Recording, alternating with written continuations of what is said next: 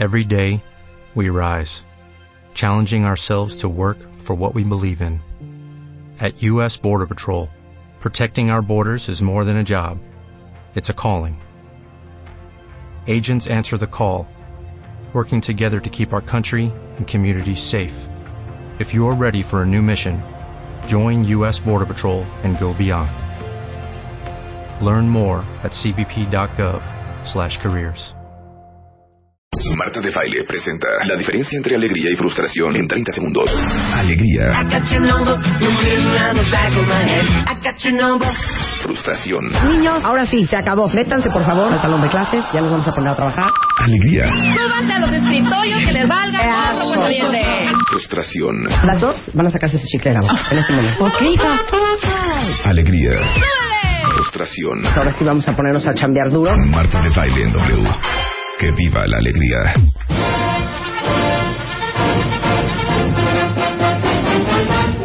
Oye, pero Alejandro Rosas. ¿Cómo no? Si no estamos en el Día de Muertos. Pero...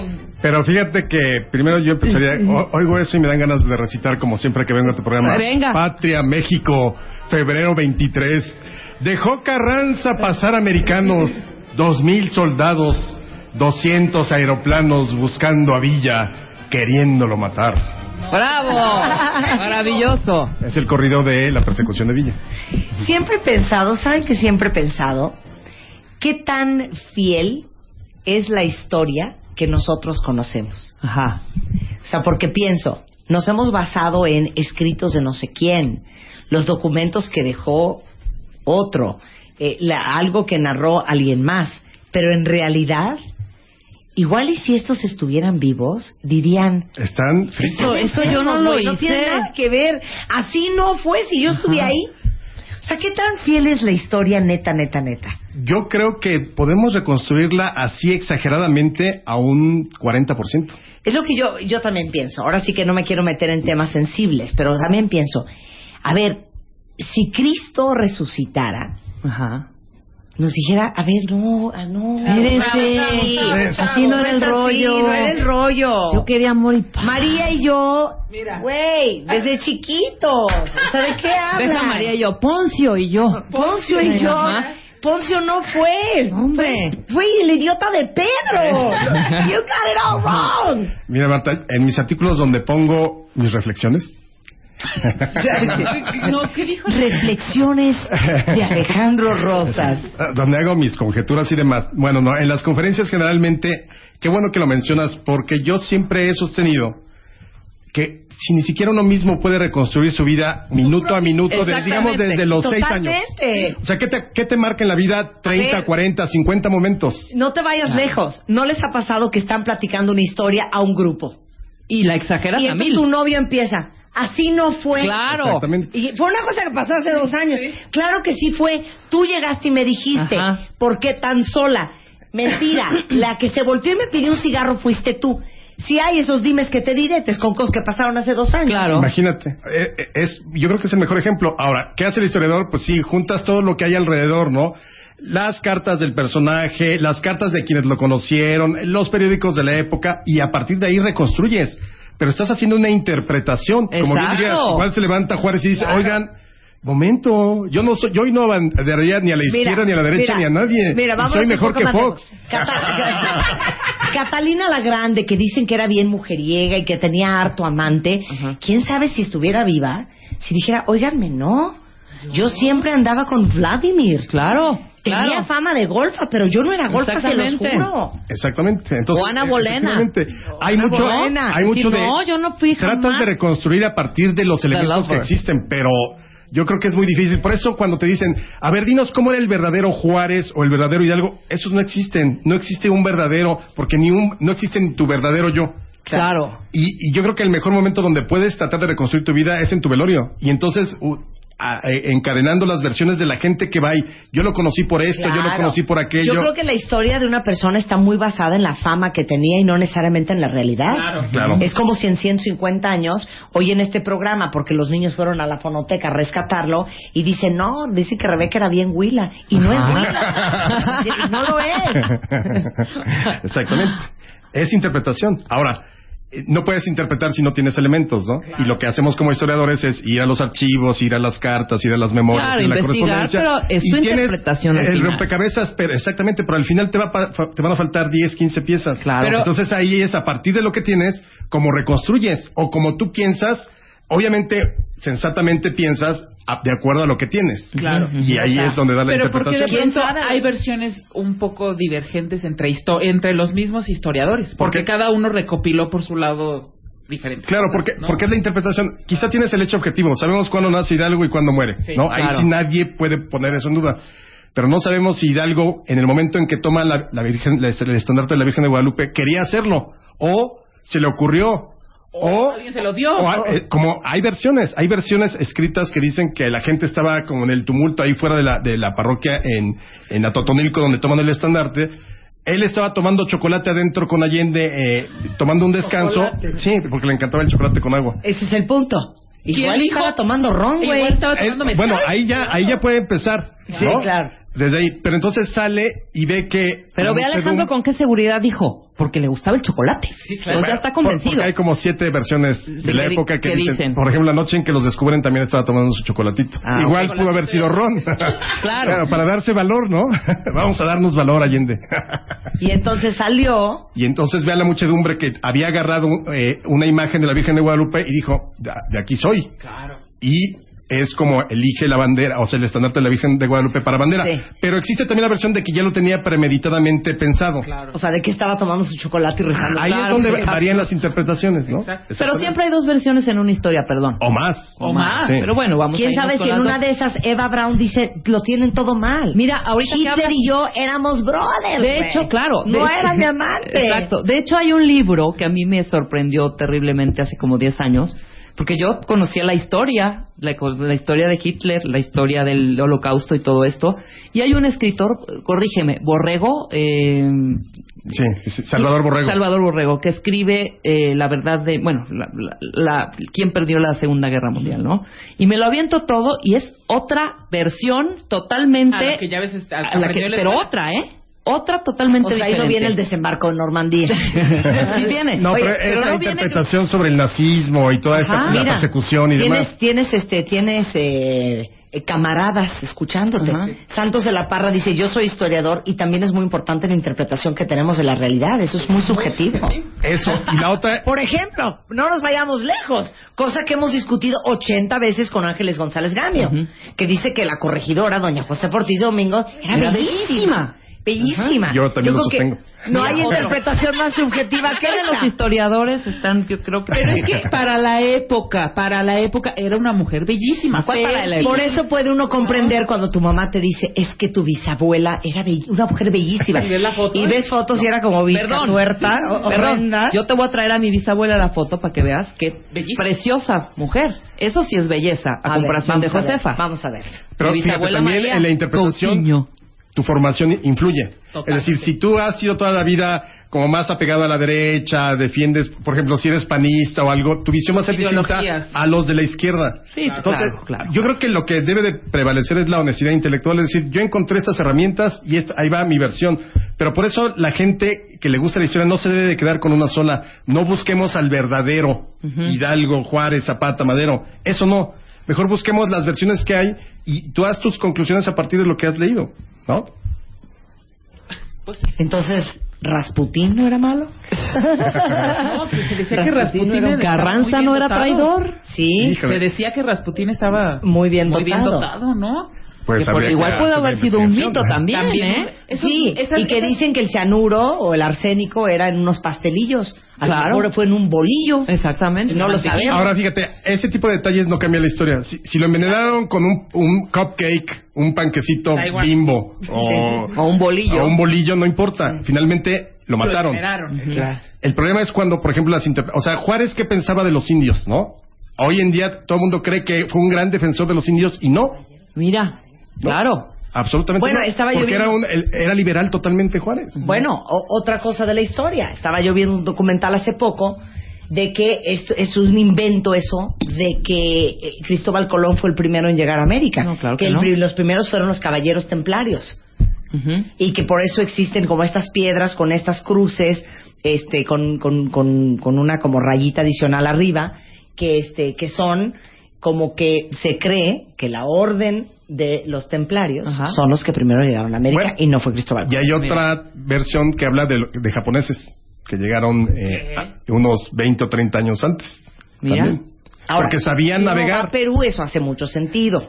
No, pero no, no, no, también acá, también acá hay, mu- hay mucho ojo rasgado. Yo, yo no dudo que, haya habido algo asiático, ¿eh? O Bueno, y la migración por el estrecho de Bering, que es la que más aceptada, ¿no? De cómo llegó el hombre a América. Ajá. Pero tú preguntabas, Marta, al principio, ¿por qué si no estamos en el mes de muertos? ¿Por Pero- qué vamos a hablar de muertes históricas con el gran historiador Alejandro Rosas? Porque resulta que coinciden, Pepe Villa. re- resulta que coinciden en esta semana, ayer el aniversario luctuoso de Obregón, hoy el aniversario, el aniversario luctuoso de, de Juárez, mañana el aniversario luctuoso de Iturbide, el sábado el de Villa y el 30 el de Hidalgo. Mira, O sea, todos harta muerte. Harta muerte y además Sí, todas, pura viol- estrella, además. salvo Juárez, violenta. Pero si quieres en- entramos a algunos detallitos. Nada más te quiero preguntar, ¿sigue la mano de, Om- de Álvaro Obregón? No, ya está no? incinerada. ¿Quién vio esa mano? ¿La viste tú? Nunca los llevaron del colegio. Yo la vi. Yo la vi. Yo fui una de las que pudo ver la mano ¿Saben de qué Obregón. nunca he visto y me muero por ver? ¿Qué? El árbol de la noche triste. Ay, qué belleza es. Ay, yo creo A que ver, alguna vez fui. foto, aunque sea. ¿Dónde está la noche? El árbol? Popotla. ¿En Popotla? Sí, exactamente, sobre la México-Tacuba, después de lo que era el colegio Tacuba. militar. Sobre la México-Tacuba, pero ya es queda en los restos Ya de... los porque lo quemaron ahí, en- sí. por los, Ay, los ochentas. Qué bonito. ¿Y por Bueno, qué lo andan regresando del corte, toda la gente que se murió de la historia de México esta semana con Alejandro de Rosas al volver. Tienes exactamente 140 caracteres para mandar un tweet a arroba Marta de Baile. Arroba Marta de Baile. Y si no te alcanza, mándanos un mail. Mándanos un mail. De baile arroba televisa punto com punto mx. Más Marta de Baile. En W. En W. En verano, ya está aquí. Marta de Baile. Solo por W Radio. Regresamos. ¡Hey! No, esto no es cierto. Dicen que, que el pene de Rasputín está exhibido en Ah, el Museo dicen. de San Petersburgo. Sí, Nos acaban de dicen. mandar una foto. Pero a ver, averigua. mandar, este- Wikipedia. No, sí, acaba de mandar esta foto Germán. Germán Ruiz García, que no es mito, que aquí está el pene de ¿Aquí Rasputín. está la foto? Que medía más de 30 centímetros. Y la estamos viendo y... Asqueroso. A ver, le quiero ver. A quiero ver, ver. ven, ven a pararte Bueno, para ver. yo tengo una pregunta para Alejandro Rosas. Él que se sabe todas las fechas de muerte, de nacimiento, de obra y arte de todos. ¿Te acuerdas de tu fecha de aniversario de bodas? Sí, me casé. El, además, no te voy a decir el día. eh, fue la fecha en que murió Plutarco Elías Calles y Lázaro ¿Me? Cárdenas. ¿Qué ¿Me explicas? ¿Sabes ¿Cómo que por- tu marido se acuerda de comprarte rosas? Porque Por Plutarco. Llama. Alejandro Rosas. Ujú. Y porque se acuerda que ese día Plutarco Elías Calles Murió. falleció. Claro. Bueno, mi hija nació el día en que fallece Santana. O que Porfirio Díaz toma la Ciudad de México. Ah, Alejandro. Qué, horror, Y Alejandro. Santiago, mi hijo, nació el día, la noche, en la víspera del grito. Te cae. O sea, el 14 de el 15 de septiembre. El 15. 15 de septiembre. Bueno, este año una una digo este no, perdón, esta semana. Esta Una semana. moridera. Una miradera- moridera Una de héroe. 17 de julio, o sea, ayer, muere Álvaro Obregón. Exactamente. Muere asesinado, todos sabemos, en 1928. Lo asesinan aquí, eh, muy, bueno, cerca de donde estamos en el sur, en San Ángel. ¿En dónde? Exactamente donde está el monumento, que es el parque que se conoce como La Bombilla. Ahí había un restaurante que se llamaba La Bombilla. Obregón ya era presidente electo. Y ahí es donde eh, llega, está sentado en el banquete. Y entonces se le acerca un disque dibujante, que es José de León Toral. Le enseña su dibujo, una caricatura que le hace y le dispara. Claro. Ahora, lo interesante del asunto en el caso de Obregón es que cuando le hacen la autopsia aparecen varios eh, calibres de bala distintos. Es decir, o sea, que lo mundo- mató no solo una persona. no, ahí sí hay un complot terrible. Hay quienes dicen que fue la iglesia Ajá. y que el, el- el instrumento fue José Le- de León Toral. Hay quienes dicen que fue Plutarco Elías Calles porque pues quería quedarse ya como con el como quedó el jefe máximo de la revolución. Ajá. Pero hay cosas muy interesantes en, la, en el asunto. Pero de- que lo mataron en el restaurante. Exactamente. Él O estaba sea, co- co- como de como de como de del mob, como de, de, de- de- la sí, mafia. de la De- mafia. Más o menos, claro. Además estaba dicen que cayó de bruces sobre el plato de, de lengua a la veracruzana, parece ser que era lo que estaba comiendo. Ajá, ¿sabes qué? O a lo mejor era espagueti, no, pomodoro. pero es que ahí está, tenemos el menú. Ah, Sí, ahí está el menú. Pero además, en vez de sangre. llevarlo luego luego al hospital porque no murió en ese momento, se lo llevan, hacen un, se van por todo Insurgentes porque Insurgentes llegaba en 1928 exactamente hasta ahí, hasta el Parque de la Bombilla. 1928. Exactamente. Y en vez de llevarlo al hospital, se lo llevan a su casa y ahí es donde muere. Ok.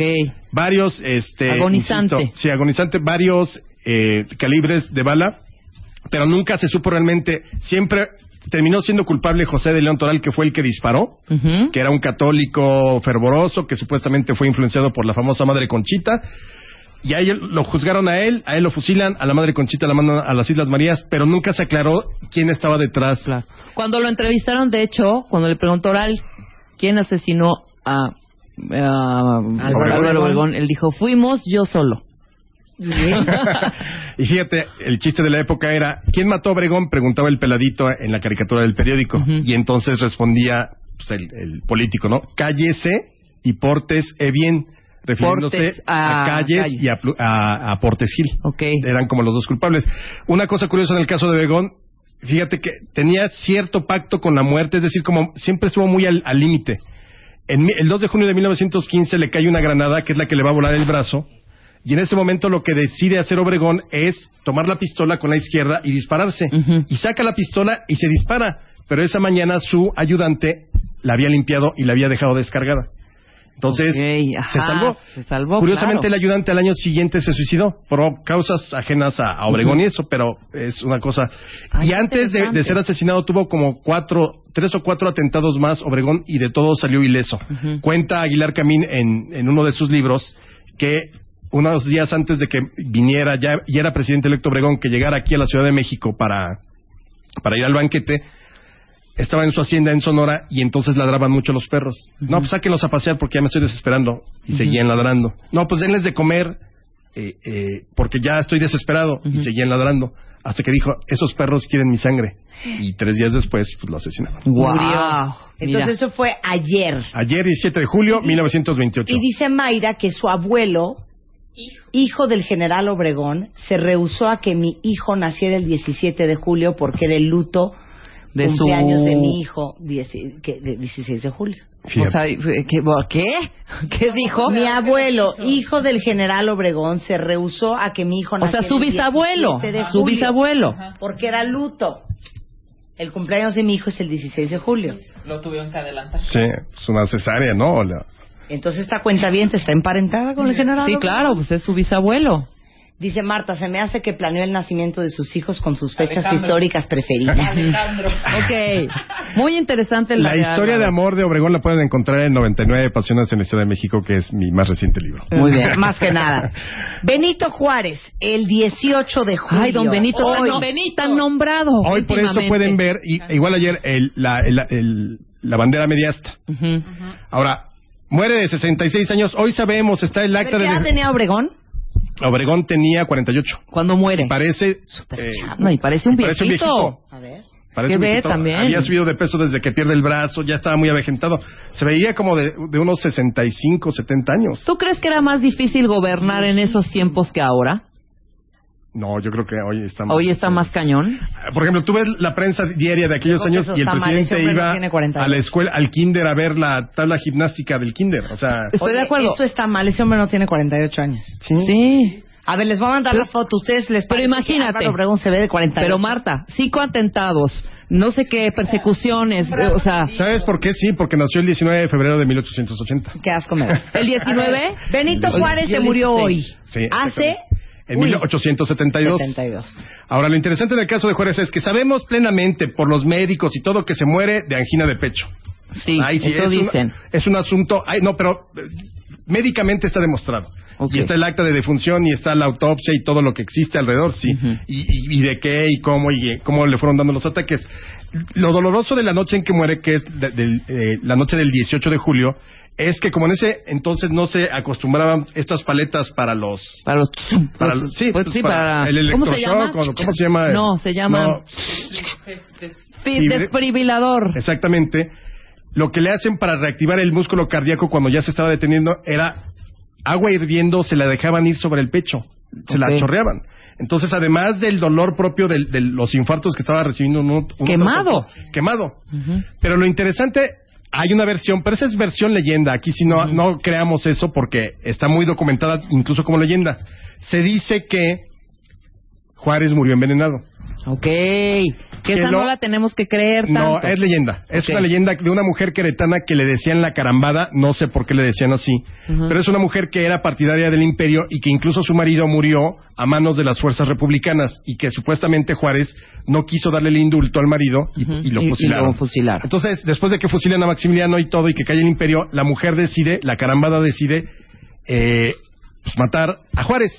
Entonces, como era una mujer muy guapa, bueno, para la época, no, no, no sabríamos eh, ¿Cómo estamos hoy? se mete, exactamente, se mete en una fiesta, logra una fiesta donde está Juárez ya después del triunfo de la República y todo, estamos hablando de 1872, y le da un veneno que se llama veintiunilla, que tú lo tienes que colocar o dar, eh, ya sea bebido o comido, 21 días antes de que haga efecto, por eso se llama veintiunilla. Entonces lo das y 21 días 21 antes, días después muere. muere. Dicen que la carambada lo envenenó y que por eso murió, pero no, ya sabíamos que desde dos o tres años antes Tenía ya tenía problemas y ya había tenido problemas con el eh, con, con el corazón. Pero yo me sigo, pecho. yo me sigo sorprendiendo de cuánta matanza y cuánta cosa y que si lo envenenó y cuánto no sé qué y, y me dices que ahora era más fácil, que ahora es más difícil que antes.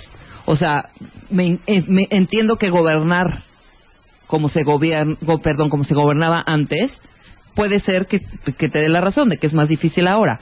Pero antes, o sea, Ah, perdón, bueno, qué antes- estrés de saber que te están persiguiendo, que te van a matar y Sí, antes tu Adiós, vida no, vida no- libre. no valía un centavo. A ver, Claro. ahora, el 20 de julio, o sea, el sábado. Ay, a ver, Sí, el guapo de que es mañana. 19 de julio de 1824. Yo creo que ahí nos cayó la maldición a todos los mexicanos para siempre. ¿por qué? Porque Iturbide regresa del exilio, él estaba del exilio. Recuerden que consuma la independencia, se vuelve emperador, abdica como emperador y se va a Europa, ¿no? Y entonces, pues, obviamente tiene estos ánimos de yo soy Iturbide, quiero regresar, este, quiero seguir sirviendo a mi patria, pero además es ambicioso. Y regresa, pero no sabe que el Congreso mexicano, de ya hay un decreto donde dice, si tú pisas el suelo mexicano te vamos a fusilar. Úchale. Y entonces regresa, regresa con su esposa además embarazada, este, regresa a, a México y lo descubren, que eso es muy curioso, aquí es de las dudas como dice Marta, que ah, igual es una exageración, pero las crónicas dicen que descubren que es Iturbide por la manera en cómo montaba. Era tan extraordinaria jinete, o sea, Ajá. sabía manejar también el caballo, que mu- todo el mundo en Tampico, que es donde desembarca, se dio cuenta que era Iturbide. Que ya había llegado. Entonces exacto. lo agarraron, él desembarca como por el 13, 14 de julio y lo fusilan el 19 de julio en, Cinco días después. en, en Padilla. Y luego sus restos los van a traer a la catedral. Hoy la gente puede visitarlos ahora en vacaciones, pueden ir a la Catedral Metropolitana aquí en la Ciudad de México Ahí están los restos. y en, el, en, la, en la capilla de San Felipe de Jesús. Ahí pueden encontrar a los restos de Iturbide. Pero además creó varias devociones importantes. Por ejemplo, el presidente Anastasio Bustamante, que es de los de la primera mitad del siglo XIX, quería tanto a Iturbide que como última voluntad pidió que le sacaran el corazón una vez muerto y lo pusieran junto a Iturbide. Dios Entonces están los restos de Iturbide en la capilla de San Felipe de Jesús Ajá. y al, al lado hay una urna con el corazón de Anastasio Bustamante, Ajá. varias veces presidente en, en la primera mitad del siglo Claro. XIX. Y otro más, Manuel Mier Terán, es otro personaje importante de la época de la independencia. Eh, traía una de, mega depresión absoluta y entonces decide quitarse la vida, se entierra su sable frente a la tumba de Iturbide, allá en Padilla, Tamaulipas también, Bueno, en esos Es años. que- una matazón, sí, claro. Una matazón. Patria Una o cosa muerte. espantosa. Ajá. Ahora vamos con Villa, Villa. que ese sí es el sábado. Año de 1900 en el 23 actual, mataron a Pancho Villa en Hidalgo del Parral. Ese es más actual, bueno, Ajá. más actual es, vamos a cumplir, se cumplieron, o bueno, se van a cumplir 90 años, ahora el sábado del asesinato, pero ahí sí, ¿Pero qué año fue? 1923. 1923. El, el punto es que todo el mundo quería matar a Villa. O sea, era, a ver, ¿quién, Como, más ¿quién bien, lo caza, no? tenías que, que alzar, ¿quién no quiere matar a Villa? Y era más fácil contar los que no lo querían matar que los que sí. Ajá. Porque realmente Villa sí es un gran personaje, es eh, el brazo eh, armado de la revolución, el que derrota a Huerta, la toma de Zacatecas, grandes batallas, pero también de repente se las gastaba matando gente. Era sanguinario. Sí, era sanguinario. Sanguinario. Era, era, era sanguinario. Eso dice. Decían que la pistola era una extensión natural de su brazo. Sí. O sea, que era como ni siquiera una prótesis, una extensión natural de su brazo. Y entonces, este, pues obviamente había mu- muchas cuentas pendientes con Villa. Ahora, Villa ya estaba en el retiro, se había retirado en 1920. Eh, se retira exactamente es en junio, julio del 20 y le dan como recompensa por la revolución la famosa hacienda de Canutillo, que es donde va a vivir esos tres años. ¿Que le dan de qué? Le dan de... de... Como de compensación por los servicios prestados a la revolución. ¿Qué hacienda le, le dan, Marta, a Villa por los servicios prestados a la revolución?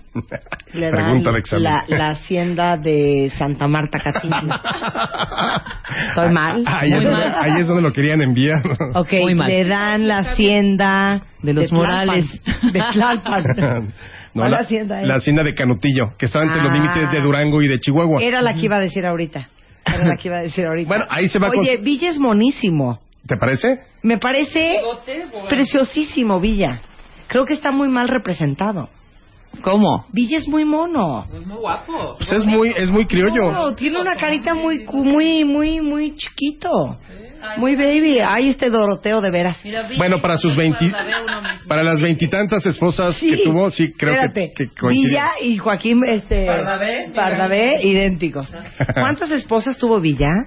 Hay, eh, digamos que entre las cifras que se manejan, hay desde 12 hasta 29. A ver, dime el- el- la más famosa de todas. Austro, a- Austroberta Rentería, Ay, A ver, un bonito nombre. Roberta Rentería. Quiero ver. feas. ¿Feas? ¿Sí?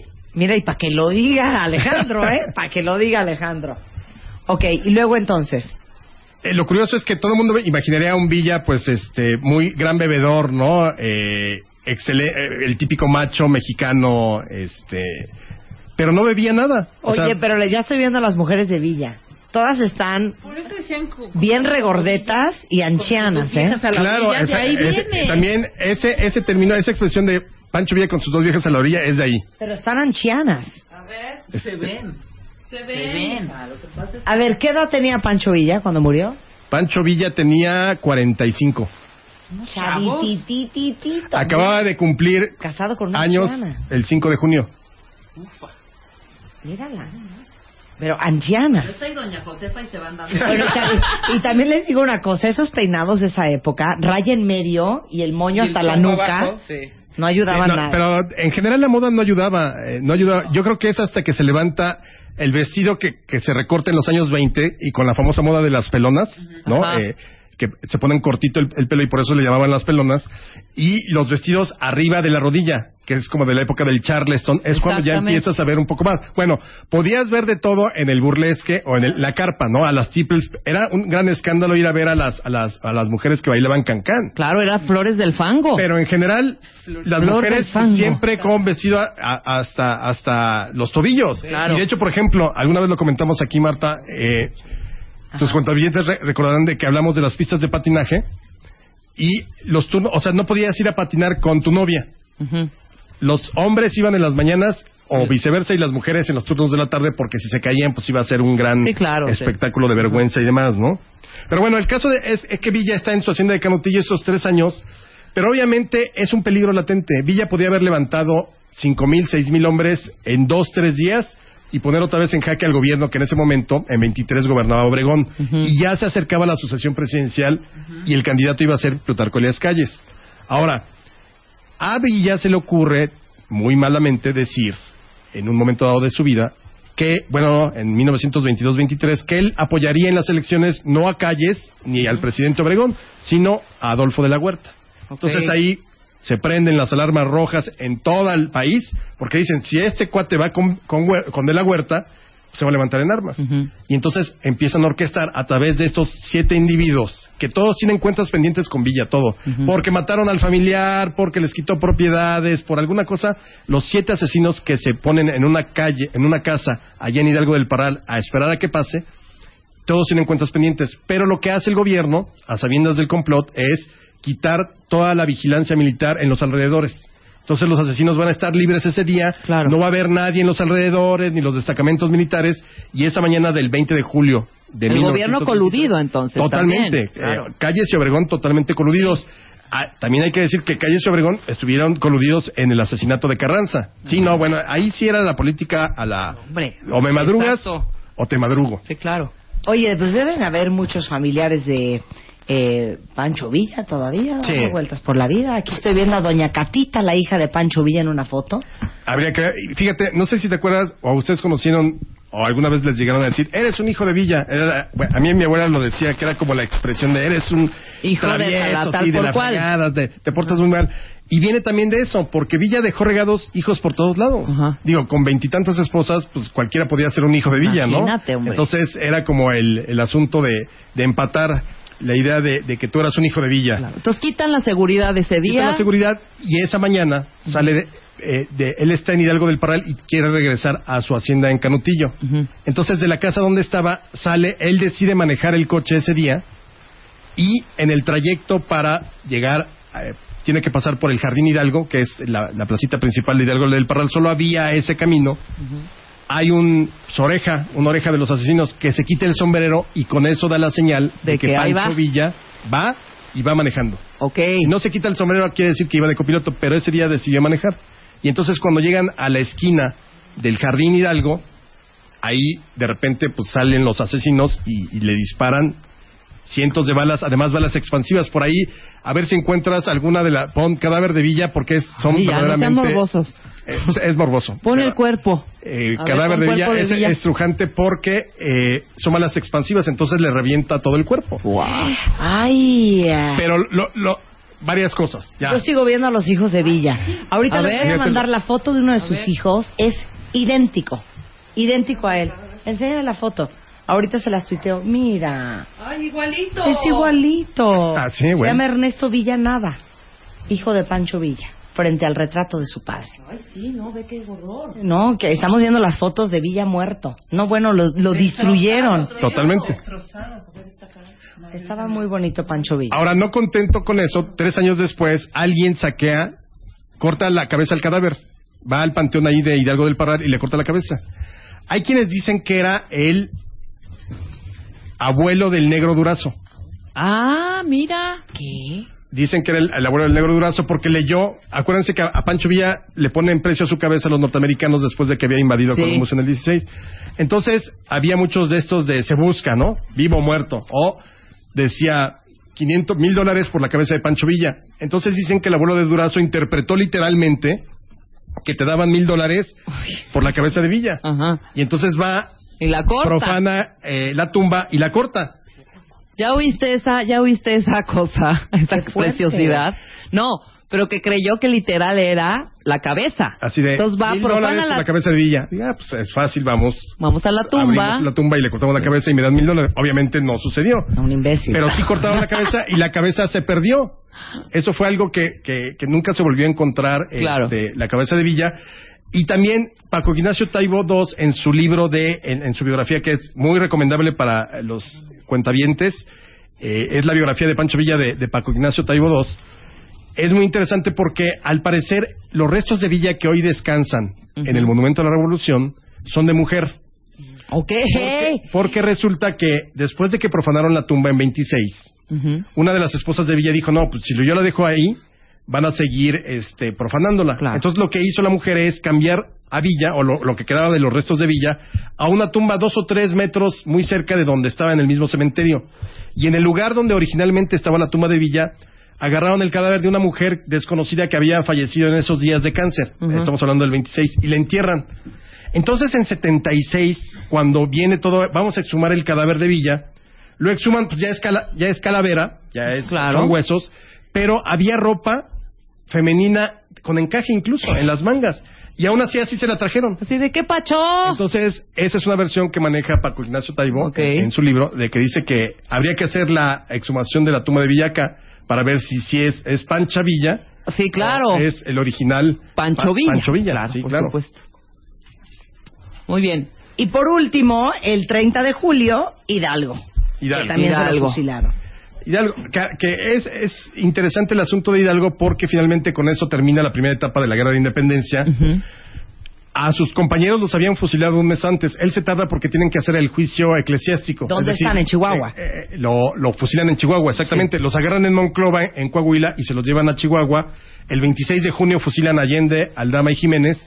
Y hasta un mes después, por lo mismo de que lo degradan como sacerdote, le quitan su facultad de suministrar eh, sacramentos y demás, finalmente lo fusilan el 30 de julio. Pero fíjate, ahorita que comentábamos lo del el- el chocolate, era muy dulcero Hidalgo. Sabemos que le gustaban mucho los dulces. Y el día que lo sacan, ese 30 de julio de 1811, que lo sacan eh, para ya ser fusilado, se le olvidan unos dulces en su catre, en, en, pues, en el calabozo donde estaba, y le pide a unos soldados que, por favor, vayan por ellos.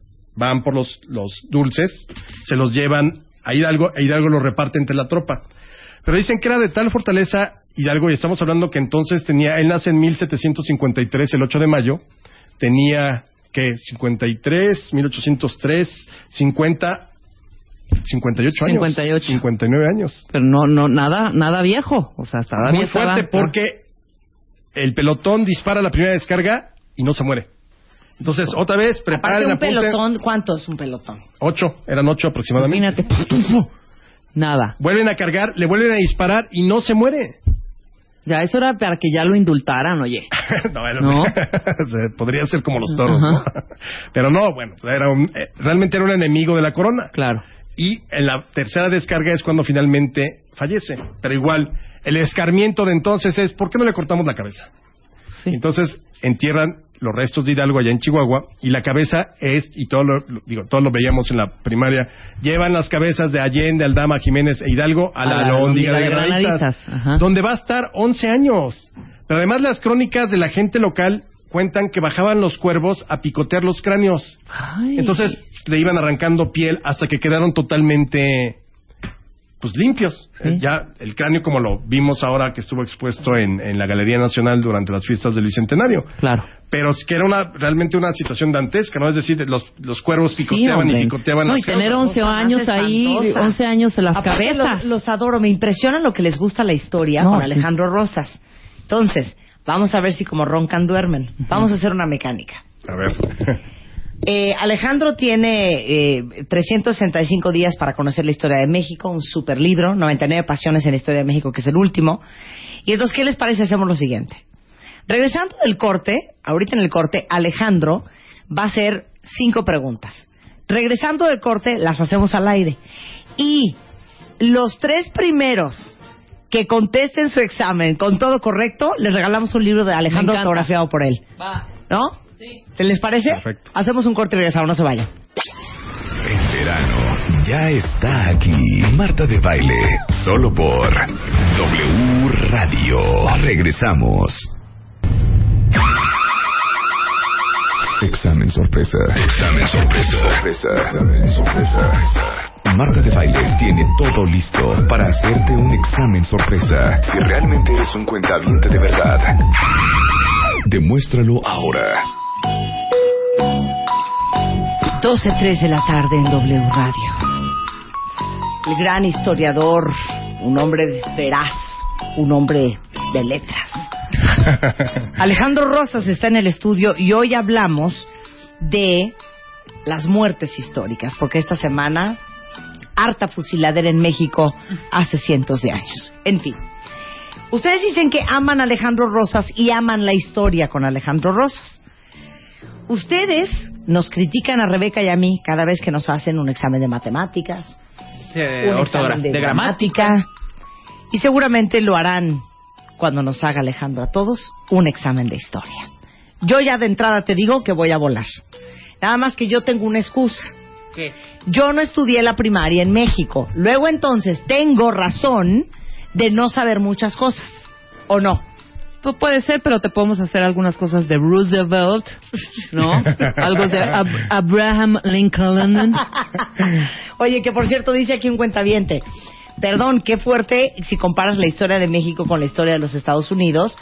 Aquí puro fusilado y allá puro condecorado. Ah, qué bueno que lo menciona el cuentaviente por lo siguiente. Yo por el eso decía... cuentaviente es Iván Salinas Fuentes. Qué bueno que lo dice Iván, porque yo sí creo que nos echamos la maldición encima. Imagínate que los gringos hubieran dicho, ¿por qué no te traes a Franklin, a Jefferson y a Washington y los fusilamos? Claro. O sea, tus padres fundadores, los de la independencia, etcétera. Y aquí sí, aquí le dieron cuello a Iturbide, que era el consumador de independencia, y luego a Guerrero. Claro. Y los dos fueron la clase política mexicana entonces quienes los terminaron fusilando. Sí, claro. Por eso estamos malditos. razón. Imagínate, parricidio patrio. Sí, por to- totalmente. Pues no hay, ahí sí, ni modo. De acuerdo contigo, Alejandro. Entonces, los tres primeros cuentavientes que manden un mail a radio arroba martadebaile.com les vamos a regalar o 365 días en la historia de México o 99 pasiones. Libros de Alejandro Rosas autografiados y firmados por él. Para que en 100 años sus bisnietos puedan decir, era un hombre, un hombre de mucha estampa, un hombre muy parecido que amaba el chocolate. ok, ¿están listos? Cuyo Twitter era arroba ARR1910. Eso es todo. ARR 1910. ¿Están listos? Sí. Ok. Yo lo voy a hacer. Ok, yo también lo voy a hacer. Venga. Pero ya les dije que lo voy a volar. Vamos a ver si es cierto. Primera pregunta. Va. ¿Qué presidente promulgó las leyes de reforma? Ay, facilísima. Híjole, espérense. Las leyes de reforma. ok. Es que se me va a olvidar. Respuesta. ¿Quién propuso para la universidad el lema Por mi raza hablará el espíritu? Ay, ya, Alejandro, ¿qué barco eres? Está eh? bien. O sea, no tengo Está idea de lo bien. que me están hablando. No, no me digas. Voy a ver qué tan en el hoyo estoy. Siguiente. Va la 3. ¿A quién se le conoció como el apóstol de la democracia? Ay, Dios mío. No es Colosio. sí Yo a es todo estoy poniendo Santana, güey. el apóstol de la democracia. Válgame Dios. No googlees, Diana. No, no estoy googleando nada. Ahora sí, a pelo. ¿Ya? Vamos con la 4. ¿Qué famosa mecenas e intelectual de los años 20 se suicidó en París en 1931? ¿Qué, quién, quién? ¿Qué me Me- ¿Qué Mecenas. famosa intelectual y mecenas ayudaba a los artistas, dio parte de su dinero y se suicidó en París en 1931? ¿No era doña Carmen Romano de Eh. López Portillo? Mecena. Y la quinta es ¿quién es el autor de Los sentimientos de la nación? Ay, fácil. Ay, yo no sé. Solo me- me- el del caballero de la democracia, ¿cómo era? El apóstol de la democracia. No digas, no digas, No, porque no sé de tu examen. Ah, Ok. ya sé quién es. Ya sé quién es. Ahora, vamos a revisar nuestras respuestas. Ah, puede ser que esta la tenga bien.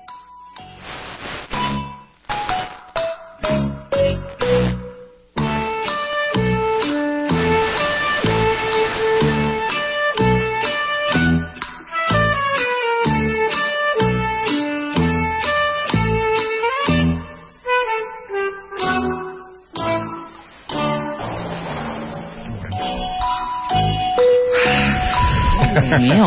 Inhalo. No copien, por favor. Exhalo. No, se voy a pasen las copiar. respuestas. No, Yo no. ya, yo ya me calificó Marta, Alejandro y de tuve nada más una mala. Ya, Marta. Ok. Nos va a cachar el profe.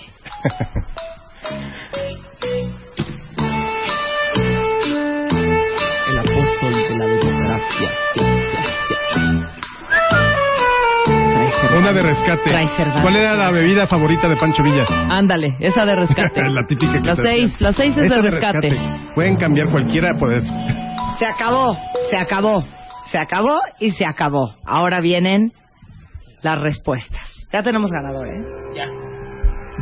No, son cinco. Muy mal, Josué, muy mal. De veras muy mal, Josué. Me caes regordo. ok, a la primera pregunta. ¿Qué presidente promulgó las leyes de reforma? Benito Ay, no, Juárez. espérate, es que espérate. Espérate. Primero Rebeca tiene que contestar, luego contesto yo y luego dice la contestación correcta. Ok. Rebeca, ¿tu respuesta? Benito Juárez. Efectivamente. Santana. Efectivamente las expidió en Veracruz en 1859 entre junio y julio. Plena guerra de reforma, de ahí que se llamen. Por Claro. eso, por eso. Y además, sí. Y aparte, segunda pregunta. segunda pre- pregunta, ¿quién propuso el lema para la universidad Por mi raza hablará el espíritu? Yo contesté Santana. Casi. José Vasconcelos. Eso. José Vasconcelos. Y ahorita José se Vasconcelos. Vasquito Vasconcelos. 21. Ok, el primero que mandó fue Josué Federico Vargas Delgado. Bien, Josué, bien, muy bien. Muy bien. Tercera pregunta. ¿Quién, ¿A quién se le llamaba o se le llamó el apóstol de la democracia? Esa sí la tuve bien. Iturbide. El apóstol de la democracia. Esa la tuve mal. ¿Cuál Yo pusiste? puse, Francisco y Pluto- Madero. yo puse Plutarco Elías Calles. Francisco y Francisco y Madero. Madero es correcto. Ay, cálmate, Diana. Y- pero además no es un nombre inventado posteriormente por la historia oficial. Ya desde entonces le llamaban así. O sea, Ah, estamos ok. hablando de 1909, 10. Ok. Cuatro, siguiente. ¿qué famosa mecenas e intelectual se suicidó en París en 1931? Yo puse La Güera Rodríguez. no, La Rivas Mercado. exactamente. No Antonieta seas Rivas tramposa, Mercado. tú no pusiste Rivas Mercado. Sí puse. A ver, quiero ver ese examen. Ah, no es cierto. Trampa. A ver, eh, enséñame ese examen. No, no conté, puse puras preguntas. Ah. Puse las- Las tres se van a extraordinario. Totalmente. Es eh, Armando Pérez Rosas también le atinó. ¿No será pariente tuyo? Pero no nos mandó ID. Y ahí el ID de cuentaventa Armando es que de veras. Mándalo ahorita en friega, Armando. Eder otro. Morán también muy bien. Muy bien, con ID de cuentaviente. Mal. No hayan googleado, ¿eh? No, no, pues con tres. Tres. Y, ¿quién- la última. Hernández? ¿Quién? ¿Quiénes son? No dijimos cinco. Josué Federico Vargas Delgado, Armando Pérez Rosas y Eder Morán. Son los tres ganadores. La- Ok, vamos con la, pre- la, y la, la última. pregunta. ¿Quién escribió Los sentimientos de la nación? Santana. ¿Está mal? Casi, mal? ahí sí más cerca, porque Santana también estuvo en la independencia, pero no, pe- peleando contra A ver los otra vez, los, Sentimientos de los la nación. sentimientos de la nación. Cuernavaca. Morelos.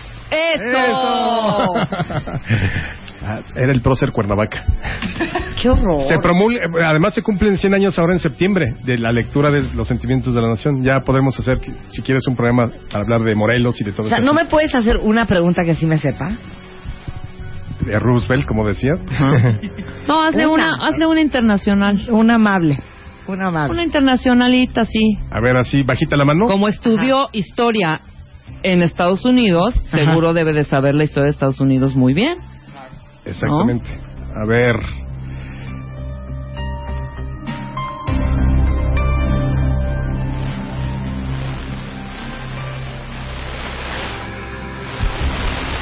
Listo. ¿Con qué acontecimiento. Estados Unidos ingresó a la Segunda Guerra Mundial? Pearl Harbor. Exactamente. Gracias, señores. Muchas gracias. No sabré de aquí. Yo sé muchas otras. Bueno, y la de rescate, la de res- ¿qué le gustaba a Villa beber? No tequila, no aguardiente. Yo puse ¿Qué pusiste? champaña. Champaña. No bebía, eh, era abstemio hasta los últimos tres años de su vida que le empezó a entrar a- al anís. Ah, Anís. No bebía nada, no bebía ¿Te ni coñac, ni tequila. ¿Anís ni cadenas? nada. Bueno, yo creo que ¿Un algún anís anís del mono? más corriente. Yo puse, corriente, yo del puse, mico, de yo puse que da dolor de en cabeza, esta de pregunta. Claro. puse Santana también. puse mezcal. Pusiste San, puse mezcal. Sidra, Santa Claus. Santa Ana. Sidra Santa Ana. Oye, preguntan aquí los cuentavientes. Sí. Eh, muy bien, dice, ya dijimos, dije tres ganadores, no dije cinco, no sean, no sean, o sea, no inventen cosas. Dije tres libros autografiados. Dice aquí un cuentaviente, este, no, aquí pusieron tequila, malteada de fresa, esto que el otro. Imagínense que ho- hoy en día fusilaran a los políticos. Por eso te digo, por eso le hice esa A Villa pregunta. sí le gustaban las malteadas, ¿eh? Sí, eso o sea, sí se sabe. en esos, Eso en sí esos tiempos de derechos humanos ni hablamos, No, bueno, no, ni de chiste. ni de no, fuero no, político. No, no, no, para nada. Pero además estás hablando, porque ahora hablamos de derechos humanos, pero ves las ejecuciones y todo que son terribles. En aquel tiempo no se justifica, pero lo explicas porque es, un- es violencia generalizada. Es el- la sociedad en armas, la revolución, los golpes de Estado, el asesinato político. Es decir, como que todo se explica, todo, toda esa... Ese, exces- es- ese exceso de violencia se explica dentro de una revolución, Claro, por supuesto. como fue la francesa o la rusa, pero... un- Pero el pueblo, Alejandro, No, bueno. imagínate si están asesinando a, supuestamente a tus a tus gobernantes, ¿qué puede esperarse el pueblo? Claro. Ahora, hay un decremento de la población de un millón, hay un millón de víctimas en la revolución. Entre 1910 y 1921, la población se reduce. Teníamos 15 millones en 1910 y hay 14 millones en 1921, lo cual no quiere decir que todos murieron. Claro. Murieron cerca como de 500 mil en combates.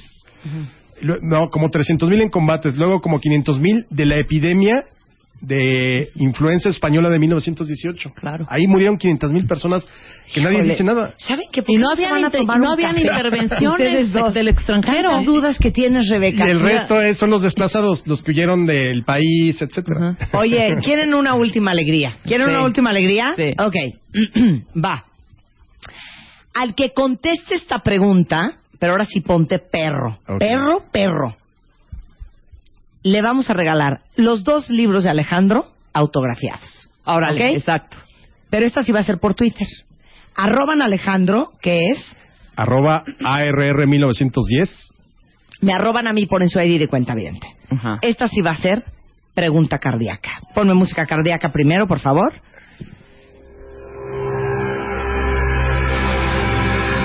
Pero perra, perra, perra. que sea para un cuentaviente que de veras podría ser catedrático Claro. de historia ¿Así de la? UNAM.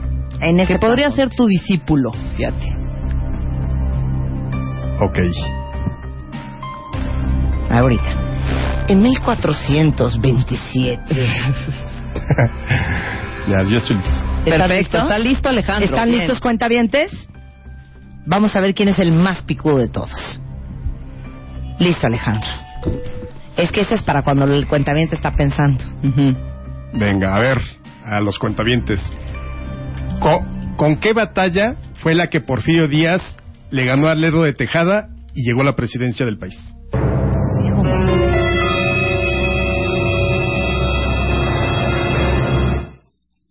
¿Con qué batalla? ¿Con qué batalla Porfirio Díaz derrotó al gobierno del Lerdo de Tejada y llegó a la presidencia del país?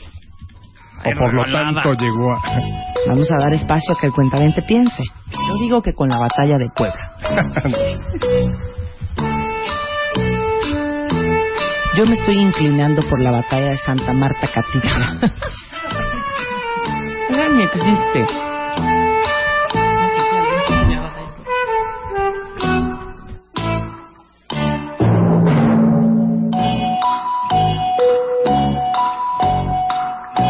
Yo me estoy inclinando por un San Lorenzo Acopilco. Yo por la batalla de dos mundos.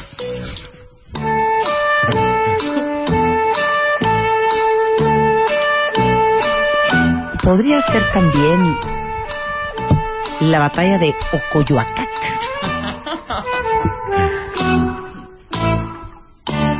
¿Ya? Se acabó.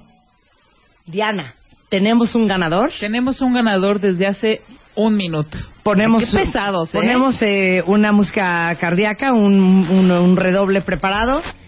El ganador. Con ID W Radio 96 18 0 5 3. un hombre que lleva por nombre Octavio Cervantes es el ganador, señores. ¿Cuál es la respuesta? Y la respuesta es Santa Marta Catitla. Santana. ¿Cuál es? La respuesta es muy bien, Octavio. Alejandro. Es la batalla de Tecoac. Ay, Que la- además- punta de la lengua. En 1876, noviembre, la va perdiendo Porfirio Díaz y solo la afortunada intervención de su compadre Manuel González le permite ganarla y con eso derrota al gobierno de Lerdo y unos días después ya asumía la presidencia Mira tú. Porfirio Díaz. 1876. Muy bien. Yo muy- Alejandro hay que invitarla a nuestro especial de maratón. No, claro. jugar supuesto. maratón al aire. Me parece Lo pido en mi equipo. No, yo shot con él. Shot con Oye, él. a ver, espérate, pero se me hizo un poco fácil. ¿Se hizo ¿Sí? fácil? ¿No tendrás por ahí otros dos? ¿Quieren que hagamos otra? Sí. Así, perra. Si Un- te viste bien lindo. Pero muy perra, muy. Muy perra. Sí, ahora sí, Muy perra. el triple de perra que ya, está. ya, ponte en plan de sinodal. Sí. Ok. Ya en plan de máster. Ahí les va. Máster en historia. Ahí les va. Va a ser tres preguntas bien perras. Quien las conteste, le voy a regalar una laptop Sony. Ándale. Más sus libros autografiados. Ay, Luz me hace cara de no, Marta, la laptop no. No, Voy sí. a regalarle al primero que me conteste estas tres preguntas una laptop Sony Vaio espectacular 2013 más los dos libros. Autografiados, exacto. ¿Ok? Ahí está, ya super premio. Ya ve. Otra perra. Bueno, pues yo voy a regalar un coche, la laptop, un Lambo un Lambo y una cena conmigo. y los dos libros autografiados. Ok, ¿Cómo no? perfecto. ¿Están listos? Dame- Ahora, que estas está tres son por Twitter. Ujú. Sí, tienen que ser respuestas cortas. El primero que ponga arroba Marta de Baile, arroba ARR 1910, su ID de cuenta eso es fundamental. Le vamos a regalar una laptop Sony Vaio. Pero ¿qué te parece si después del corte las hace? Hacemos un corte y regresando, tres preguntas de historia perras. Y el primer cuentaviente que sepa las respuestas, yo le voy a regalar una Sony Vaio laptop. Más los dos Al regresar con Alejandro Rosas, no se vaya. Paramos un momento. Ya volvemos. Ya, ya volvemos. Marta de baile. Más Marta de baile en W. Estamos listos. Ya regresamos. Marta de baile en W. Examen sorpresa. Examen sorpresa. sorpresa. Examen sorpresa. Marta de Baile tiene todo listo para hacerte un examen sorpresa. Si realmente eres un cuentaviente de verdad, demuéstralo ahora. El día de hoy, quien conteste las tres preguntas de historia de Alejandro Rosa, le vamos a regalar una laptop Sony Vaio. Y también al segundo y tercer lugar, tenemos dos cargadores USB portátiles Cycle Energy de Sony. Para los que aman, aman, aman estar en movimiento, estos cargadores de USB portátiles Cycle Energy tienen energía auxiliar portátil para smartphones, para sus tabletas y otros dispositivos móviles de forma práctica e instantánea. Están padrísimos. Ideales para llevarlos en todo momento durante el verano, porque los cargadores USB portátiles Cycle Energy de Sony son chiquitos, son ligeros y además de salir a pasear, el usuario lo único que necesitaría realizar es conectar su cargador portátil a través del cable USB o micro USB, ya incluido, a una computadora o bien mediante el adaptador a cualquier toma de corriente eléctrica. Al finalizar la carga, pueden desconectarlo y llevarlo a todos lados. Y este es el cargador USB portátil Cycle Energy de Sony que vamos a regalarle al segundo y tercer lugar. Y para el primer lugar, una laptop Sony Vaio. ¡Bravo! La historia sí deja. La historia deja y ¿Cómo deja no? mucho. ¿Cómo no? Alejandro Rosas, nuestro fa- historiador favorito, está en casa y va a hacer tres preguntas muy perras. El primer cuentaviente que mande su ID arroba Marta de Baile arroba ARR 1910 con las respuestas correctas será el dueño de esta Sony Vaio y el segundo y tercer lugar serán dueños del USB Sony Cycle Energy. Alejandro, profesor, sinodal, catedrático, maestro, el micrófono es suyo. Muy bien, a ver. Listos todos. La primera pregunta. ¿Qué esclavo negro encabezó una exitosa rebelión en la Nueva España a finales del siglo XVI?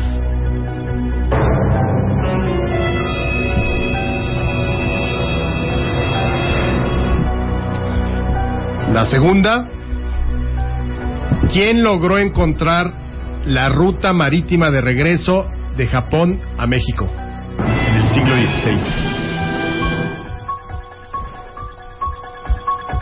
Y la tercera, ¿qué virrey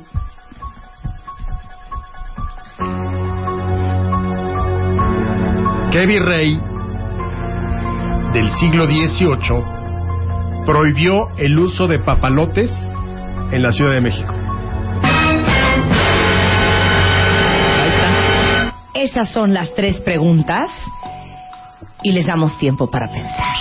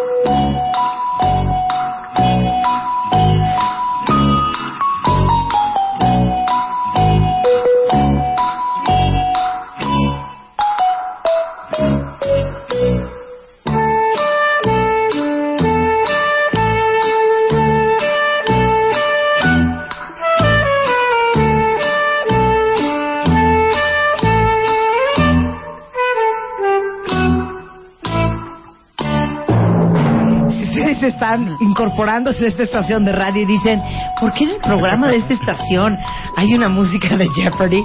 Que estamos haciendo un examen sorpresa y hay una laptop Sony Vaio de por medio y unos USBs de Sony Energy Cycle también de por medio. Ajá. Alejandro Rosas está haciendo tres preguntas súper fuertes sobre la historia de México a los cuentavientes que tienen que contestar por Twitter y estoy impresionada. O sea, han llegado 350 tweets. ¿Y qué? Pero sí están, la- nadie ha contestado correctamente. Vamos uno por uno porque Ok. no somos tramposos en este programa. Sí, claro. Y vamos a ser justos y tiene que ser al primero, al segundo y al tercero con ID de cuenta bien. Que yo quiero saber el primero, hijo. O sea, si están súper, Al súper primero sí le están atinando, pero los otros dos no. Ok, entonces los que se estén ¿Quieres incorporando... repetir las preguntas, Alejandro, Venga, Alejandro. por favor? Sí, la primera, ¿qué esclavo negro encabezó una rebelión exitosa contra los españoles aquí en la Nueva España a finales del siglo XVI? La segunda, ¿quién logró encontrar la ruta de regreso, la ruta marítima de regreso desde Japón a México en el siglo XVI también? Y la tercera, ¿qué virrey de finales del siglo XVIII fue el que prohibió que se volaran papalotes en la Ciudad de México? El mejor tweet de todos es el de Ana Luque. Por favor, ven a ver, Rebeca. ¿Qué? Es el mejor tweet de todos. arroba Marta de Baile, arroba RR, pone su ID de cuenta pone gatito preguntas muy perras. Uno, dos, tres en blanco y pone Marta, lo importante es que tenemos salud. Te amamos, Ana, te amamos. Que te mande los datos. le- Yo le envío un libro a ella. A, a esta. ¿Ella ya se ganó? Ella, No, sí, nada. Ana Luque, solo por eso. Mira, solo porque más que nada tenemos salud. A Ana Luque le vamos Es- a es un buen regalar un, libro. Pero dime una cosa, neta, neta, neta. ¿Por qué, si estudiamos tantos años en primaria en este país, la historia de México, ¿por qué al 90% se nos ha olvidado? Porque, mira, yo creo que finalmente el problema es cómo nos la enseñaron. Es decir, en vez de enseñarte procesos y ver cómo embona una cosa con otra y cómo se vinculan, aquí, pues eh, eh, lo estamos viendo con estas preguntas. O sea, estas preguntas, discúlpenme, pero no sirven para nada. Sirven, pues sí. Es decir, a mí me encanta rastrear y buscar y el detallito y y todo todo. ese rollo. Y- lo que yo he hecho como divulgador de la historia es meterme mucho a esos de- detalles de la vida cotidiana. Por eso sé, hacía el vuelo estas preguntas. Claro. Pero eso no te ayuda a comprender cómo fue la colonización, por ejemplo, de, de, de Asia desde la Nueva España, eh, eh, la composición social de cómo se movía la Nueva España con los esclavos, con los mestizos, con las casas. Es decir, creo que hay cosas más importantes de la historia. Esto es como para juguetear, exactamente, para el maratón y demás. Pero yo creo que, que además nuestros maestros muchos no tenían la pasión y yo creo que te tienes que apasionar para enseñar historia o para querer aprenderla. A mí me encanta. O sea, no me acuerdo de muchos datos, ni, pero mi maestra de primaria y luego en secundaria, inclusive hasta en prepa, de todos los años que llevé historia, me encantaba. Entonces, tuve muy buenos maestros en historia. Muy Y- buenos. Y eso es fundamental porque además no, no falta quien te dice, es que me encanta cómo la cuentas porque es como si estuvieras contando una historia o un cuento y pues eso Pues es. y es, además, claro. sabes que cuando le metes elementos de la vida cotidiana, que si Hidalgo tomaba chocolate, que Exacto. si Villa le gustaba el anís, deberías ver la cena que se echa tres días antes de morir o dos días antes de morir. ¿Qué Juárez, cena? ¿Qué cena, Alejandro? Era eh, sopa de tallarines, Ajá. Carne con chile piquín pulque, jerez, y todavía en la noche, eh, frijoles, y todavía en la noche una copita de, de vino pues para el desempance. Pues, digo, ha de haber tenido los triglicéridos y el Claro, colesterol. hasta arriba. Hasta arriba, pues murió de O sea, 66 si, si no años. moría fusilado, moría de un infarto. Claro. A la Entonces, semana siguiente. Todo ese tipo de cosas, sí, que bueno, Juárez, las leyes de reforma muy bien, pero pues también le gustaba jugar cartas, por ejemplo, le gustaba mucho bailar a, a- a Juárez. Juárez se amanecía cuando va huyendo eh, de la intervención francesa y, y que llega hasta, hasta Chihuahua, y que por cierto hay un libro muy bueno que se llama Y México se refugió en el desierto, que es la historia de todo ese periplo hasta, hasta Chihuahua en 1865. En Chihuahua le organizan una gran fiesta. Ujú. Bueno, Lero de Tejada cuenta que se queda toda la noche este, bailando. Juárez, imaginen, o sea, ¿se imaginan a Benito Juárez bailando? Pues Sí, no, no, Ese claro, esos Juárez que tenemos es el Juárez de bronce, el Juárez que no se reía, el Juárez que siempre miraba al horizonte esperando decir una frase. Claro. Y, y creo que todos los personajes tienen algo que aportar. No, por supuesto. Y Me si quiero matar. ¿qué? Después de 100 tweets, la primera es mujer y no puso su ID de cuenta Caray. Pues díganle para que lo mande. ¿Cómo se llama? Ay, de veras. ¿Quién es? Amaya, ¿tienes ID de cuenta o no? Si no, te vamos a tener que eliminar. Mándalo ahorita a Sigo No, leyendo, te, ¿eh? no, Sigo te leyendo. estaba yo diciendo, si tienes esos antecedentes que son como más comunes, como más eh, cercanos, como el, el baile de Benito Juárez, dentro de toda la historia, te aprendes más la historia, ¿sí Claro, me explico? Tienes referentes de- Tienes de lo que referentes, hacía, de lo Ajá, que le exactamente. Ajá, y hasta las fechas. Quizás si les dices, en esta fecha cenó esto y tres días después fue el caos, ya tienes el precedente de una fecha por la cena. Bueno, y además, fíjate, o sea, todo el mundo cree que Juárez era un comecuras, como dicen, y que odiaba la iglesia. Y no, él se casó por la iglesia en el templo de San Felipe Neri en Oaxaca. Es decir, eran hombres religiosos, nomás que las circunstancias lo llevaron a tener que separar el- la iglesia y el Estado. Claro, claro, claro. Era muy querido, o sea, quería mucho a Margarita. Él- le escribía unas cartas que uno no se imagina que pudiera ser romántico. Lo era. Juárez lo era, pero así puedes encontrar en cualquiera de los personajes. Ya lo dijimos alguna vez aquí, Victoriano Huerta, que todo el mundo lo, lo único que tiene en mente es que asesinó a Madero y a Pino Suárez. También era alguien que eh, le gustaba mucho el ambiente familiar. Cuando, fíjate que se iba de fin de semana a su casa que quedaba en Santa María de la Ribera, Ok. porque él vivía en el centro. Ajá. No, sí, era y- como y ir entonces- a, a, a Tequisquiapan. Pero además era como para decir, quiero recuperar mi vida cotidiana y ahí le preparaban pues este mole de olla, o sea, todos los platillos mexicanos que no podía comer entre semana porque eh, le- le- eran los menús muy franceses ahí en el palacio y demás. Pero se iba con su esposa Emilia Águila y ahí sí cenaba y comía a la mexicana las tortillitas, las enchiladas, qué los rico. chilaquiles. ¿Por qué no se van a tomar un café neta? Neta, yo creo que la No, que pasarían estamos muy dando bien. datos muy interesantes que los Oigan, están nada más, apreciando Los amo. Quiero pensar que ha habido una participación de casi 700 tweets Y en- súper en honesta, cinco porque si no minutos le atinaron es que no porque aman la historia y aman a Alejandro y no porque quieren una laptop Sony Bayo. no, yo creo que ¿Cuánto cuesta esa laptop, este, Luz? Más o menos. ¿Cuánto cuesta esa laptop Sony Bayo?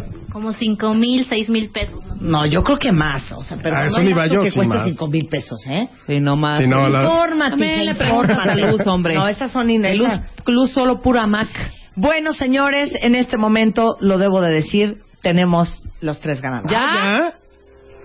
Después de muchos Después ¡Qué maravilla! Pero tienen ID de insisto, ¿eh? Son Miren, minucias, es decir, quien no sepa contestar esto no es que no sepa historia, es Claro. que son minucias Claro. del banquete de que Clio. el tercer, el te- la tercera pregunta se les complicó mucho porque mucha gente eh, contestó Bucareli Sí. y no es Bucareli. No, es Bucareli. Sí. Exactamente, esa fue la que más se les complicó. La, la primera del esclavo sí, casi todos la tenían bien, pero las otras dos ahí es donde ya entramos. Pero tenemos a Luz. Exacto. ¿Digo las respuestas o decimos No, los ganadores? espérate. Ah. Ahora, ahora. Yo les he insistido muchísimo que si ustedes aman este programa, que es una muy buena idea que se registren como cuentavientes. Porque al final, todas estas alegrías que hacemos de manera imprevista y a veces más planeadas, ejemplo, Lola Palusa, y voy a poner el ah, noveno track hoy, Ajá. es para cuentavientes y es bien fácil ser cuentavientes este programa. De hecho, ya pensamos Rebeca y yo que vamos a empezar a cobrar. Exacto. De a 10 pesos la membresía anual. Sí. Pero es totalmente gratis.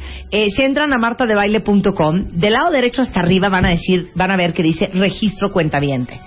Bueno, ahí hacen clic, nos ponen toda su información y nosotros les vamos a mandar un mail de regreso dándoles la bienvenida a nuestra comunidad, a nuestra comuna y con un número. Y cada vez que ustedes eh, juegan con nosotros, nos mandan ese número.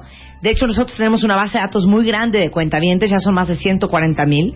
Y Luz coteja, ¿qué tal? Coteja que ese ID de cuentaviente mache con el nombre de la persona para que no haya trampas, puercadas y cochinadas. Claro. señor. Entonces, nuestra primera ganadora cometió el error de no mandar su ID Eso por lo ya. cual queda auto- automáticamente elimin- eh, eh, Eliminada. eliminada. Porque no es justo para todos los demás Que sí lo- que hacen su chamba bien. Claro.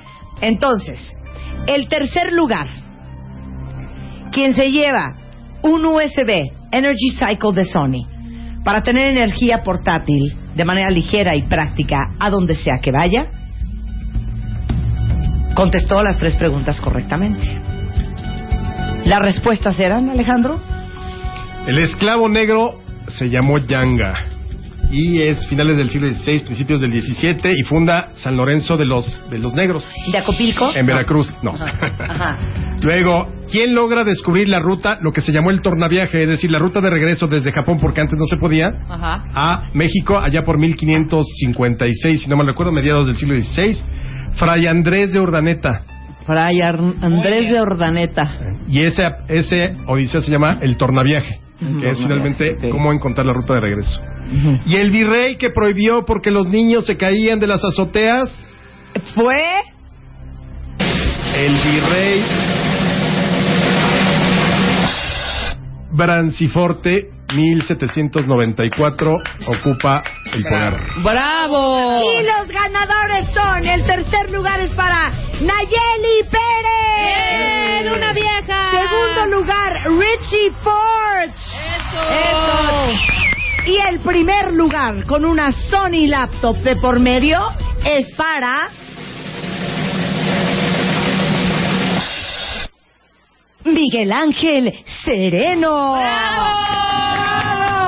Muy bien. Miguel Ángel, eres dueño de una Sony Laptop Bio. Pido a Miguel Ángel en mi equipo de maratón. Nuevecita preciosa por haber contestado antes que nadie correctamente que era Gaspar Yanga, Andrés de Urdaneta y el virrey Branciforte. Y nuestro segundo y tercer lugar, que son Richie Forge y Nayeli Pérez, se llevan su USB Energy Cycle de Sony. ¿Por cuántos segundos de diferencia o minutos? No, ahí sí estuvieron todos muy ¿Pegaditos? pegados. Sí. Los primeros ciento y pico no le daban, no le daban al último y ya después esto ya fue bastante seguido. Y esto ya empezó a Quiero googlear. que sepan que esto es por la ley, tweet por tweet, Claro. respuesta por respuesta. Ale, ¿por qué siempre traes alegría? ¿Por qué no maravilla. como premio a los ganadores y a los participantes nos recitas un poema? Sí. Pónganle la marcha al, jo- al Ahí Póngale la marcha un corrido. primero. El corrido se llama El pasajero del tren. Primero tu, tu introducción. Primero tu introducción para celebrar tu visita, como siempre, a esta humilde cabina. Su entrada, por favor, que suena más o menos así. Luz y Willy pariendo chayotes del otro lado, de veras. A ver, hombre. ¡Párense! Y aparte se hablan, se señalan la pantalla, dan vueltas. Y mientras el cuentaviente, cri cri. Ahí está, súbele. Un, dos, un, dos, un, dos, un, dos. Yo soy aquel pasajero que conoció usted en el tren, el que al quitarse el sombrero se le quedó ver y ver. Sus lindos ojos rancheros, por eso me enamoré. Y si hubo bronca por ellos, no me tocaba perder. Yo iba a bajarme en mi pueblo y siempre no me bajé. Quería conocer primero de qué ciudad era usted. Yo soy Alicia Llerena de Monterrey, Nuevo León. Fui casada por la buena con un terrible matón, el amo de la frontera, contrabandista y ladrón. Me dijo aquella morena, no arriesgue su corazón. En eso llegó el marido y a la mujer le gritó que quién era ese individuo. Contesta o mato a los dos. Sacó su 45, pero se le encasquilló. Yo le disparé enseguida y el hombre a mis pies cayó. Estuve preso en Saltillo por demostrar mi valor. A seis años me sentenció un licenciado bandido después de que me robó, pero le metí seis tiros. Tiro por año pagó. Me les fugué de la cárcel, fui a ver al gobernador comisionado en el Mante, después salí senador. Yo soy aquel pasajero que conoció usted en el tren, el que al quitarse el sombrero se le quedó ver y ver. Un aplauso, por ¡Bravo! favor. Tú tienes que decir otro, Marta, y otro. Dime cuándo, por favor, te aprendiste eso. Tenía como 13 años. ¿Qué haces? Por cierto, ¿me pueden seguir mis reflexiones? Sí, tus reflexiones. Tú tienes que decir En- una en- y otra. Ah, yo voy a decir una Yo bien una, bonita. yo ya- Nada más la mía. déjame, los invito a que me sigan en una, un sitio que tengo de divulgación histórica que es wikimexico.com con W, wikimexico.com y ahí es divulgación histórica, cultura, cine, arte, de todo.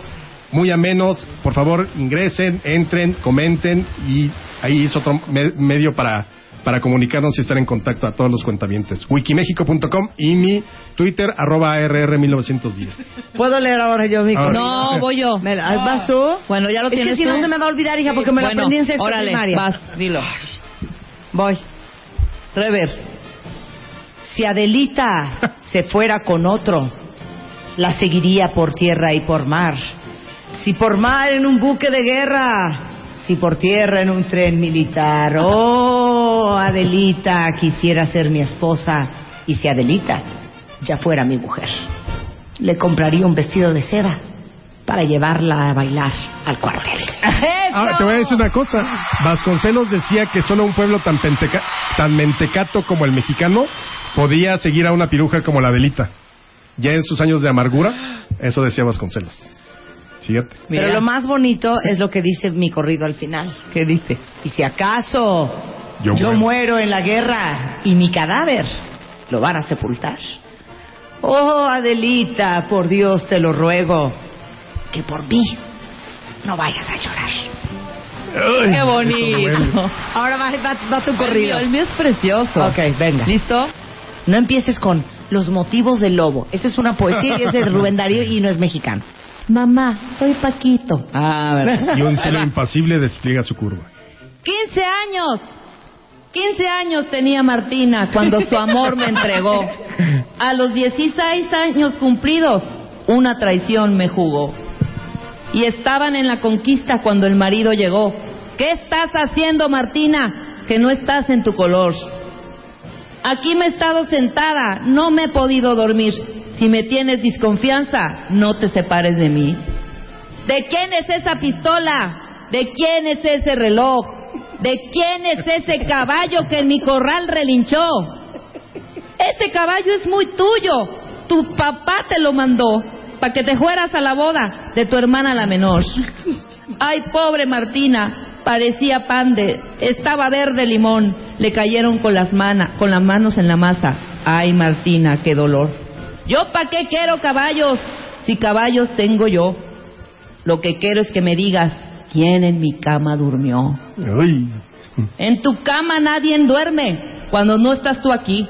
Si me tienes desconfianza, no te separes de mí. Y la tomó de la mano, a sus papás la llevó.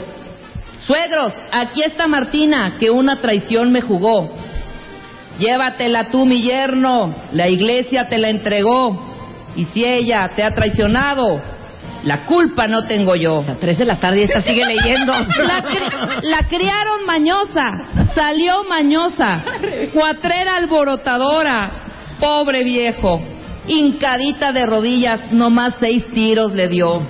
El amigo del caballo ni por la silla volvió. Preciosa. Martín. Ya tenía miedo, Iba que las 3 y Rebeca Ok, seguía leyendo. ahora va, ahora va cantada.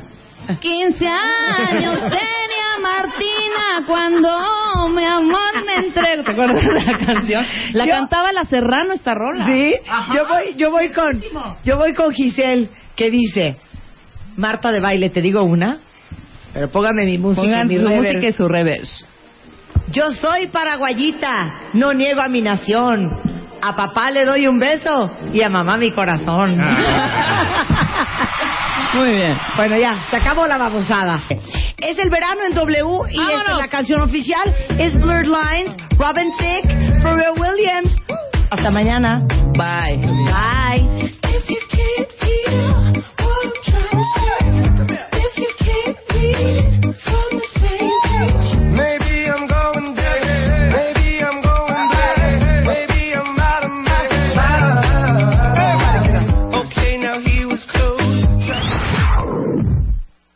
Este es el verano.